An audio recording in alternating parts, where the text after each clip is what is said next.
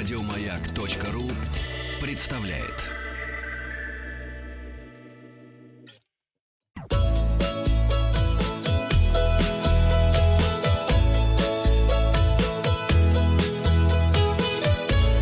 Роза ветров. Здравствуйте, с вами Павел Картаев. Это передача для любителей путешествовать по квартире, но, кажется, приоткрывается уже дверь, э, как минимум в коридор.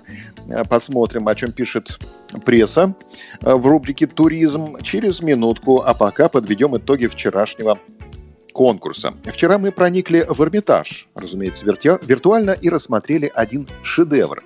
В центре композиции расположена фигура мужчины в красных богатых одеждах. Его крылья широко раскрыты. Юноша стоит перед мужчиной на коленях. Его одежда истлела и порвалась, а обувь совсем прохудилась. А как на самом деле э, дела на картине. Одежды не красные, а зеленые, ответило 5% наших слушателей. Юноша хорошо одет, так считают 9% наших слушателей. И крыльев нет на картине, заявляют 86% наших слушателей, и это правда. Первый полный правильный ответ дала Ирина Стрижова. Она назвала автора Рембрандт «Возвращение блудного сына». Крыльев нет. Или Рембрандт э, плюс 7 967 103 55 33. Да, действительно, это картина 17 века. Есть версия, что стоящие справа мужчина и юноша в черной шляпе – это те же отец с сыном накануне его ухода из отчего дома. Таким образом, автор разворачивает на полотне сразу всю хронологию истории на картине, тем она нам интересна. Новости короткой строкой, о чем пишет пресса э, когда смотрит на сферу туризма. С 1 июня туризм начнет поэтапный выход из карантина в ряде регионов России. Это заявила глава Ростуризма Зарина Дагузова.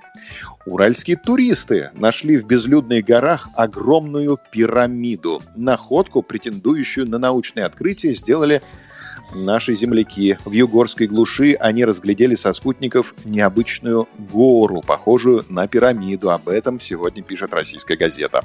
В Ростовской области готовят пляжи к купальному сезону. Ярославль возобновил авиасообщение с Казанью. Встречаемся у башни Сюмбике. А также в Казани для жителей организуют авторские туристические маршруты в вечернее время. Ну, конечно, маски и перчатки никто не отменял. В Испании туристический сезон может начаться в конце июня. Это пара новостей из зарубежья. И эксперты прогнозируют, что Турция быстрее остальных стран восстановит туризм по окончании пандемии. На второе и третье место эксперты ставят Таиланд и Китай. И мы продолжаем проникать в музей и рассматривать шедевры. Так уж повелось, что частенько мы стали заглядывать в Третьяковскую галерею. Сегодняшний день не исключение. С помощью Светланы Юрьевны мы мысленно проникаем в Третьяковскую галерею.